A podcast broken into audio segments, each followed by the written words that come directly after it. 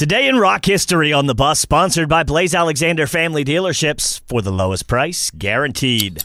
Here's a look at today, December 28th in rock history. It always to go that you don't know what you've got till it's gone? Today in 1968, the three day Miami Pop Festival kicked off, the first major rock festival held on the east coast of the U.S., and boasted an impressive lineup, including Joni Mitchell, Fleetwood Mac, Grateful Dead, Iron Butterfly, Procol Harum, Steppenwolf, and more.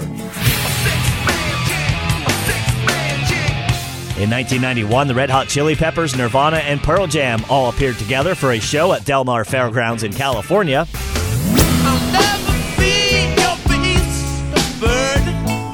And Rolling Stone magazine voted Some Girls by the Rolling Stones Album of the Year today in 1978. It was the 16th studio album by the Stones and reached number one on the Billboard 200 album chart and became the band's top selling album in the U.S. And that's today, December 28th, in rock history.